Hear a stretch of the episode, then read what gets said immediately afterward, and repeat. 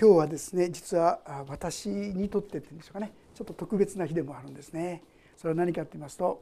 今から約ちょうどですね28年前の今日ですね初めてこの地に来させてもらったんですね。国内宣教という働きでですね東北仙台に教会を作りましょうということで神様の飯をま確信させていただいてそしてここに来たんですがこの目の前に立った時ですまだここには平屋が立ってたんですけどねその時に私の思いはですねえー、どうしようと思っちゃったんですね。何かって言いますとここはですね平屋が立ってて一応予定ではそれを総二会にしてそして教会にするという予定だったんですね。当時日照権の問題がいろいろ騒がれてる時間みんな平屋でしょ？これ2階建てにしたらですねこれは問題になるに決まってる。第一この山坂でですねどこに駐車したらいいのか。もう車もですねその目の前に止めるしかなかった。こんなんじゃ教会なんか到底できないよってですね。そう思いながらも、まあ、鍵頂いてきたのでその家の中に入ってですね祈ったんですね。神様私たちは悪い石膏になっています。わかりますか？あのカナンの地をですね探ってきたあの石膏スパイがですねあの地はいいけど俺たちはできないよってこう言ったらですね 不信仰になってしまった彼らと同じになってますってそうやって言ったんですね。さらにですねこの場所だったら駐車場をどうやって確保したらいいのかまあそういう中でですね私たちは一つ一つまあ、できたこととしてはあの祈りの課題にですね、まあ、全国でニュースレターっていうのがあるんですがそれをですね福音住教会に諸教会に送るそしたらですねいろんな方々がそのことのために熱心に祈ってくださって私たちのもう忘れちゃってることあの祈りの課題はどうなりましたかなんてですね聞かれるぐらいああそうそうあれはこうなりましたよってな感じでですね、え答えていただいた。まあ、本当に今こうして28年経ってこの一つの教会がさらに古川そして石巻とですね広がってきたわけですけどもそれはそういう祈りの中で神様がしてきてくださったことだこのことをですね私たちは共に覚えていきたいそう思うんです。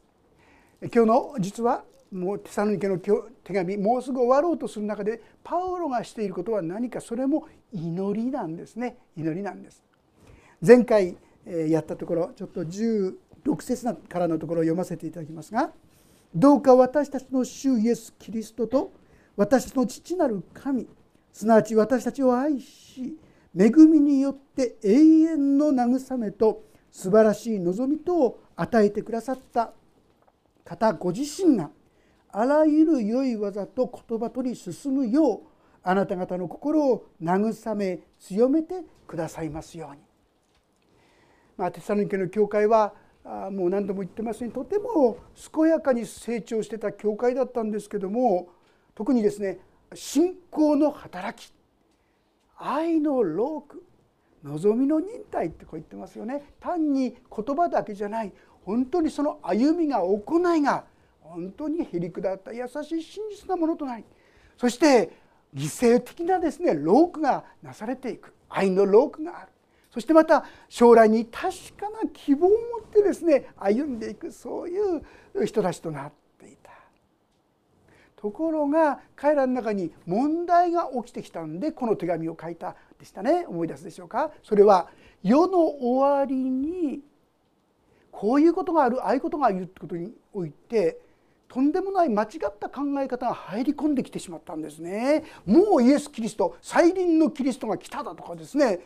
聖書にないことをいろいろ言うようになってしまった。それでパウロがそうではないよ。間違いないように聖書はこう言ってるんだよ。そのように教えてくださったわけであります。そしてそういう中であなた方はしっかりと自分の立っているところを歩みなさい、まあ、13節ですね。しかしあなた方のことについて私たちはいつも神に感謝しなければなりません。主に愛されている兄弟たち。神は御霊による清めと真理による信仰によってあなた方を初めから救いにお選びになったからです。ですから神は私の福音によってあなた方を召し私の主イエスキリストの栄光を得させてくださったのですそこで兄弟たち固く立って私の言葉または手紙によって教えられた言い伝えを守りなさいそしてあなた方が本当に良かった本当にこれでよかったんだなと言えるようになりなさいとこう言ったわけでありますね。でもそのためにもあなた方にそういう恵みが注がれますようにとまずパウロは祈ったこれが第一の祈りであります。さて今日の3章の最初からは続けての祈りがここに載っているんですね。もう一度3章1節から読ませていただきますが「終わりに兄弟たちよ私たちのために祈ってください」「主の御言葉があなた方のところでと同じように早く広まりまた崇められるようにまた私たちがひねくれた悪人どもの手から救い出されますように全ての人が信仰を持っているのではないからです。さあこれは何を祈っているのかということなんですけどもまず第一にこれはですねパウロたちのために祈ってくださいって言ってるってことなんです。私たちはともするとですねある人たちは自分のために祈ってくれる人自分を助けてくれる人片方は助ける人あるいは祈る人片方は助けられる人祈られる人こういうパターンになってしまうことがないようにということなんですね。テサロニケの人たちは正直言って救われたばっかりですまたクリスチャンになったばっかりですでもあなた方もう私のために祈ってください。私たちのために祈ってくださいとパウロがこう言うんですね。パウロほどの人はですね祈られる必要ないんじゃないか。もう自分でですねバンバン信仰生活を進んでいくことができるんじゃないか。そんなふうに思っちゃう危険性があるかもしれません。パウロはそんなこと言ってない。私も祈られなきゃならないし。そしてお互いに祈り合っていくことによって教会は教会となっていくんですよ。こういうことなんですね。実はですね私もあの宣教師の人に当初ですね宣教師たちに導かれてその人はですねいつも祈ってくれました。もう1週間にいっぺんぐらいはね何か祈りの方ある？なんて電話かかってきてですね さあこういうことには祈ってくださいなんて祈ってくださってそんなふうにしてですねいつもこう祈られてたんですが正直言いますと私はその人のためにあんまり祈ってないんですね。どうやかその人が祈ってくれてそれで満足それでいい 私が祈るっていうこういう感覚があんまりなかったんですよ。でもねパウロここで言ってるのは私はテサロニケの人たちのために祈ってきましたよ。でも今度はあなた方も私のためにぜひ祈ってくださいねというのがこの一節二節のお話なんです。パウロたちは今コリントという町に住んでたんですね。住んでてそして伝道の働きをしてました。コリントっていう言葉にはですね実は、まあ、淫乱なっていうんでしょうか？ちょっとですねみだらなっていうようなそういうような意味合いがもう自動的に入ってしまうような町がこのコリントって町だったんですよ。そういう中で伝道していてそして当然ながらパウロに反対する人たちもですねいろいろこう出てきてた。まあ、私たちも実は戦いがあるんですよだから祈ってくださいねとこう言っているわけであります。さあ今日ですねまず第一にご一緒に知っていただきたいことは私たちがクリスチャンとしてまた教会が教会として歩むために必要な第一とそれは祈り合うことだ誰かが自分のために祈ってくれる必要があるというだけではない自分もまた祈ることが必要なんだということですねしっかりと心に置いてくださったらなとそう思うんです。エペソの手紙というところちょっと開けてくださるでしょうか。エペソ人への手紙6章。なぜ私たちがそうやって祈り合うことが必要なのか。それは実はですね私たちには気づかないままでいますが霊的な戦いが実はあるからですよと言ってるんです。私知らないうちにこの霊的な戦いの中に巻き込まれていますしこの霊的な戦いに私は勝利させていただくことが必要。私がどうもですね罪に陥りやすいとか誘惑に乗りやすいとかいろんなことがありますがそういう弱さそれは実は霊的な攻撃である可能性は多々あるんですね。6章の10節から読ませていただきます。終わりに言います。主にあってその滞納の力によって強められなさい。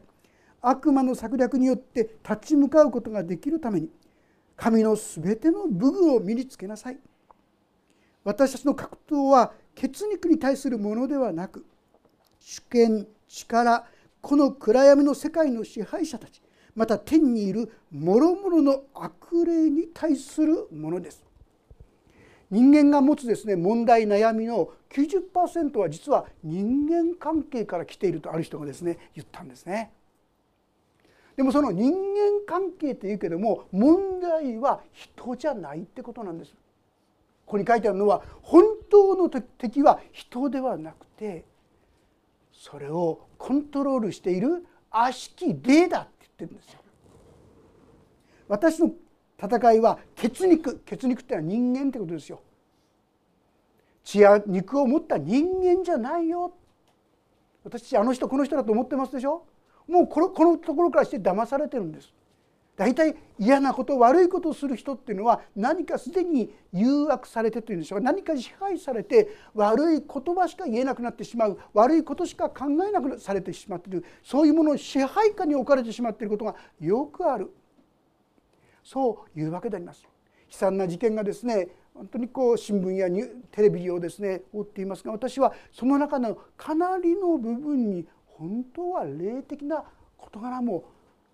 関わってるんじゃないかな。そういったものの攻撃のゆえにということも多々あるかなとそんなふうに思いますね。でも神様はそれに打ち勝つ力をイエス・キリストの十字架によってまたこの復活によって私たちにそのような恵みをすでに注いでくださっている。このことにしっかりと立っていく時に私たちは攻撃に打ち勝っていくことができるんですね。そのために祈りが必要だということなんです。13節から読みますがですから邪悪な日に際して対抗できるようにまた一切を成し遂げて固く立つことができるように神のすべての武具を取りなさい。ではしっかり立ちなさい。腰には真理の帯を締め胸には正義の胸当てをつけ足には平和の福音の備えを履きなさい。これら全てのものの上に信仰の大盾を取りなさい。それによって悪いものが放つ矢を皆消すことができます。救いの兜をかぶりまた御霊の与える剣である神の言葉を受け取りなさい。このような霊的な備えをする必要がある。第一はですね私たちがしっかりと立つんですよ。どういうことか。あなたがイエス・キリストを信じているならあなたの罪はもう100%許されている。これ聖書が言ってますよね。御子イエスの血は全ての罪からあなた方を清めます。ああ私は本当に許されているんだなということに立たせていただくことが必要です。あなたは本当に愛されている本当にこの確信に立たせていただくことが必要なんですね。そして真理の帯を締め一歩御言葉の前に歩んでいる時にもし間違っているなら「ああ神様私はそれができません」これは私の罪ですこのように神様の前に正直に自分の罪を告白したり自分の弱さや愚かさを認めていく時に私たちは真理のうちを歩んでいると聖書は語るんですそのような真理の中に歩んでいる時に私は後ろめたいこれはですね誘惑に打ち勝っていくことができるようになるわけですね。そして信仰の大盾を取りなさい。神様どんな問題や困難があっても神様の方が強いに決まってるじゃないですか。いや神様は全てのことを働かせて益としてくださると言ってますよ。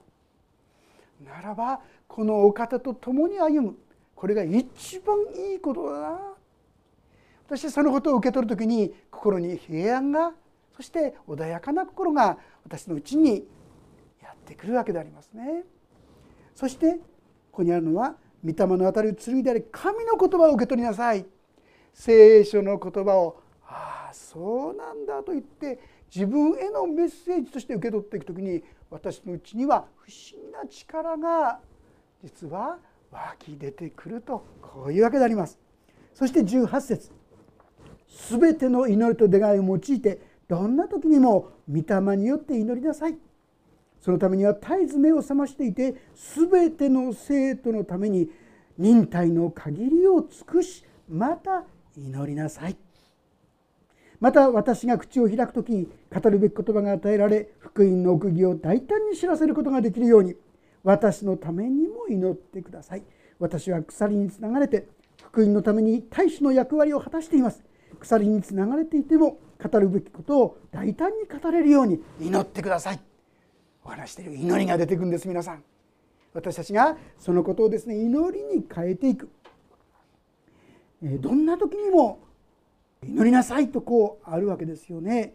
でこのような祈りができる時にいろんなことが変わっていくわけであります。私たちはこの祈りこの祈りによって信仰生活といいましょうか歩みといいましょうかそういったものが確かになっていくんだあらゆる時に祈りをですねもっともっとできるものになっていきたいと思います。私たちは皆ですねある意味で祈り心っていうのを持ってますよね自然に神や人間を神の形に作作られたとありますからある意味で自然に祈り心っていうのをみんな持ってるんですよね。私の初めてのですねお祈りはこういう祈りですよね。もし神様あなたが本当にいるなら信じていくのか信じてないか信じた後なんですけどね。本当にいるならってこういう祈りですけどね。あの本当に教えてください。そして父親への思いを変えてくださいって祈ったんですね。それが私確かに変化が起きたんです。大嫌いでならなかった父親の思いが消えてったんですよね。あれ？と思いましたね。私たちは祈りということをですね。もっともっとしていきたい。そういうものであります。パウロもここでまずですね私たちのために祈ってください。あなた方のためにも祈っています。ですからあなた方も私のために祈ってください。互いに祈り合うということですね。ぜひぜひこれを私は転げていきたいと思います。この教会にはアブラハムという働きあるのご存知ですか？アブラハムというのは祈りの奉仕者です。皆さんのことを全部ですね名前を覚えて毎日誰かが祈ってくれてるんですよ。いろんなだから情報がたくさんある人のためにはたくさん祈れるでしょうしそうでなければ名前だけかもしれませんがとにかく皆さんが祈ってくれてる。祈られている中でことは進んでいく。自分一人で何かしてるんじゃない。祈って祈られていく。これが教会なんだなということですね。是非覚えてください。そのためには自分も祈られてるんだからまた自分も大げさにする必要ない。自分が今できること。よし。じゃあ今日から誰か一人のためにね自分の家族のためにでもいいです。あの人のためにでもいい。誰かのために祈り始めよう。こんなことはいいかな。テサロニケの人たちはまだクリスチャンになったばかりですけども祈ってあげなさい。聖書は与えなさい。そうすれば与えられますってありますが不思議に一歩踏み出すとそういう恵みがかえって注がれてくるんですね。そして2節に1個ありますね。また私たちがひねくれた悪人どもの手から救い出されますようにって面白い表現ですよね。そして全ての人が信仰を持っているのではないからです。まあもちろん信じてない人は信仰を持ってないわけですからそんなこと当たり前でしょうってこう言いたくなってしまう箇所ですがこれはある意味で形としては信じていると言っているけども本当の意味では信じていない人がいるからですという意味ではないかなと思われるんですね。ですからそういう意味であなた方はそういう人たちから守られるように巧妙に騙されたりですねあるいは引っかかったり罠にかかったりしないようにそして私が正しく福音を伝えられるように祈ってくださいこう言ってるわけですよね。さあしかしパウロはすぐにですねこのことを祈った後にまたテスラニケの人のことに移ります。しかし主は真実な方ですからあなた方を強くし悪いものから守ってくださいます。あなた方が命じることをあなた方が現に実行しておりこれからも実行してくれることを私たちは主にあって確信しています。実はパウロがですねこのように祈ってください。あるいはこのように祈っている。その一つの理由は2つの確信にある面でよっているんですね。どういうことか。第一はここに主は真実な方ですからってあるんです。神様は真実な方。テモテ第2の手紙の2章という中にこんなふうに言葉があるんですよ。2章の13節というところにこんな言葉が出てきます。私たちは真実でなくても彼は常に真実である。彼にはご自身を否むことができないからである。私たちは真実でなくても彼は常に真実である。彼にはご自身を否むことができないからである。皆さん私たちが真実だから祈りに応えられるんじゃないんですよね。私たちが真実でなくても神は真実だっていうのは慰めじゃないですか。いろんなこと足らない私たちですがでも神様は真実だ。これがパウロの確信なんですよ。皆さんこういう確信いただいてますか？ぜひこういう確信をね持つような持つクリスチャンになっていきたいと思うんですね。いろんな出来事を祈って期待して待ち望んでいく時にこういうことが起きてくると思います。先ほどですね今日が私にとって特別な日だとことでお話ししたんですがそれ何のためなのかって言いますとね要するに始まりにおいてもどうしようどうしようと思う状況ですよね。状況から言ったら何もいいことがない。神様これ守ってくれてるんだろうか。神様誠実なんだろうか。なんでこんなところにって思っちゃうわけですよ。来た時にはね。で坂道。こんな坂道でですね駐車場なくてどうやって開拓できるんだろうかって思いましたよ。そういういろんなことがあった。それにおまけに一番の問題はですね私っていう人間は、まあ、祈っていく中で神様がですねどうやら召してくださったなってことが確信が与えられてここに来たんですけどももともとはいつも言うように赤面恐怖対人恐怖でしょ？そしてこう人見知りするんですよ皆さん。人のところに入っていくのがなんかですね怖いんですよ。一番開拓なんかにはふさわしくない人じゃないですか？でも神の真実は今こうしてそういう弱いものを通してもことを成してくださったじゃないですかとこういうことなんです皆さん。短い目で見るとね神様はちっとも誠実じゃないちっとも答えてくれてないと感じることでも長い目で見ると変わってくる。私がクリスチャンになった時ですね祈りがいいですよっつって祈りのノートを作ったらいいですよっつってで作ってみました左のページにはですね祈りの内容を書いておくんです。右の上にはですね答えられた日付とね内容を書いておくんですね。それでしばらく1月2月3月とやってったんですけどね正直言いましてもうやんなくなっちゃいました。ただ1月2月3月経っても何にも右のページにですね答えが出てこないんですよ。なんだやっぱり私の祈りじゃダメなんだなってね。そんなふうに思っていつの間にかそのノートはどっか消えちゃったのなくなっちゃったんですね。で何か大掃除かなんかした時にたまたまそれがですね出てきたんです。出てきたんで私はそのノートをですねちょっとめくってみたんです。そしたらですねあっと思ったんですね。どういうことかと言いますとその時には答えられないと思ったしもうどうせ答えてくれっこないと思って閉じてしまったその祈りのこの課題がですねほとんどそれがそのまんま答えられてるんですよ。例えばその時に書いたのはですね私のうちはクリスチャンになったものが反対するうちでしたからでもこの家族もこう伝道集会とかそういう時には来てくれますようにってそんなことを書いてるんです。これがですね起きたら本当にすごいよなってうちの人がね教会に来てくれるんだったらこれはすごいよなと思ったんですがその頃はですね伝道集会とかそういうのがあったらうちの人が来てくれないとなんで今日来てくれなかったのってですね来るのがある意味で当然になってたんですね。ところがその時に祈りが応えられていたとは思ってませんでしたね。当たり前まあ自分が教会行ってんだから自然にこうなってるじゃないか他のこともですね祈りに応えられていてても神様が誠実を尽くしてくださっていててもそのことが神様の誠実の結果だったとは思えなかったんですね。でも私が神様を期待に信頼し期待し祈り続けていく時にああ確かに神様はこのことにもこのことにも時には自分の願った通りじゃなかったけども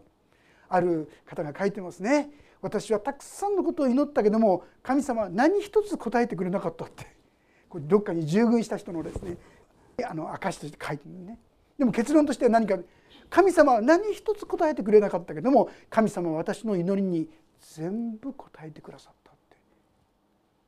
本当の意味で私が願ったことを全部答えてくださってた。神様は真実だ。このことをパウロはその生涯をもってその体験を持って経験を持ってそうだった。だからこれからも誠実を尽くしてくださるんだから大丈夫だ。これがパウロの確信ですよね。そしてもう一つはあなた方は現に実行しておりこれからも実行してくれることを私は主にあって確信しています。ここですねキーポイントはこれです。主にあってなんですね。主にあって。人を信頼すると皆さん傷つくかもしれませんよ。人を頼るとですね裏切られる経験ってあるんですよ。主にあって。私が主にただ主に期待していく時に主は裏切られないそしてあなたが主にある言い換えれば主の御言葉に一歩従っている時に彼らは神様の恵みの中に歩むことができる。ペテロの手紙の第一章の22節というところをちょっと読ませていただきますがペテロの手紙の第一一章の22節お読みします。あなた方は真理に従うことによって魂を清め偽りのない兄弟愛を抱くようになったのですから互いに心から熱く愛なさい。あなた方が新しく生まれたのは朽ちる種からではなく朽ちない種からであり生けるいつまでも変わることのない神の言葉によるのです。テサロニケの人たちが聞いた御言葉を本当かな？最初は半信半疑だったかもしれませんが一歩踏み出した時に彼らのうちに力が注がれたんですよね。兄弟愛心が燃えたんですよね。神に従ったらあ何か違うぞ。神彼らは一方的にこうしなさいああしなさいって言われたんじゃない。やってみたら変化が起こり始めたんですよ。だからますますそのように歩むことができる。主にあって主になかったらダメですね。主から離れたらもうその力なくなっちゃいますから。だからキーワードは主にあってなんです。主にあっては私たちはそのように神の前に歩むことができる。テサロニケの人たちも歩むことができる。これがパウロの確信でありそのようになったですから次の5節の言葉が出てくります。どうか主があなた方の心を導いて神の愛とキリストの忍耐と持たせてくださいますように。どうか主があなた方の心を導いて神の愛とキリストの忍耐とに忍耐とを持たせてくださいますように。皆さん私たちが神の愛とか忍耐とかそういったものを持つ秘訣は何ですか？神様はただあなたに頑張れ頑張れもっと忍耐せもっと愛を持てそう言ってるんでしょうか？そうではありません。神様はまず私たちを愛してくださった。ちょっとヨハネの手紙の4章を挙げてくださるでしょうか。ヨハネの手紙の4章16節をちょっと読ませていただきます。ヨハネの手紙です。一番後ろの方468ページ第3版。第2版で428ページから9ページですね。16節を意味します。キリストは私のためにご自分の命を捨てになりました。それによって私たちに愛が分かったのです。ですから私たちは兄弟のために命を捨てるべきですとこうあるんですがまずキリストが私のためにご自分の命をお捨てになりました。今月が受難週ということですが今から2,000年前にイエス様がカルバリの道を歩んでですね十字架にかかってくださったわけですが皆さんね十字架の前に何があったか知ってますか？罵られたり椿を開けられたりひどいことをされましたけどもその前にですね彼は鞭打たれたんです。鞭打たれるっていうのはローマの鞭っていうのはですね鞭の中に貝とか貝殻とかですね骨とかがこう入ってるんです。非常な鞭で彼をピシッとこう打ちつけるとそれが肉に食い込んでですねそれが引かれるとその肉が引き裂かれて特に時にはその肉片が飛んでくるというのはですね恐ろしい様であります。でもイエス様はその時にも何にも言わなかったんですよ。文句を言わなかった。なんでこんなことするのかって言わなかったんです。どうしてですか？これは受けるべきものだと知ってたからですよね。罪が許されるためにはこれが必要なんだから。と言ってあの厳しい厳しい拷問も黙って受け取ってくださった。それはあなたを愛してくださったからです。さあ皆さんこの愛を私たちが受け取るか否かです。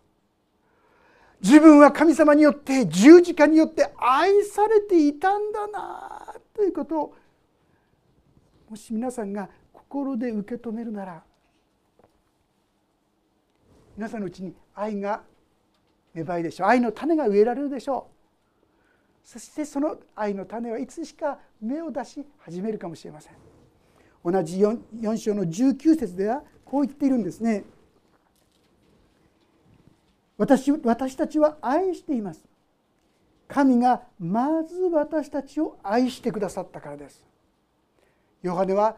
今愛していると言える歩みができたんです。どうして？神がまず私を愛してくださったということを彼は受け取っていたからなんです。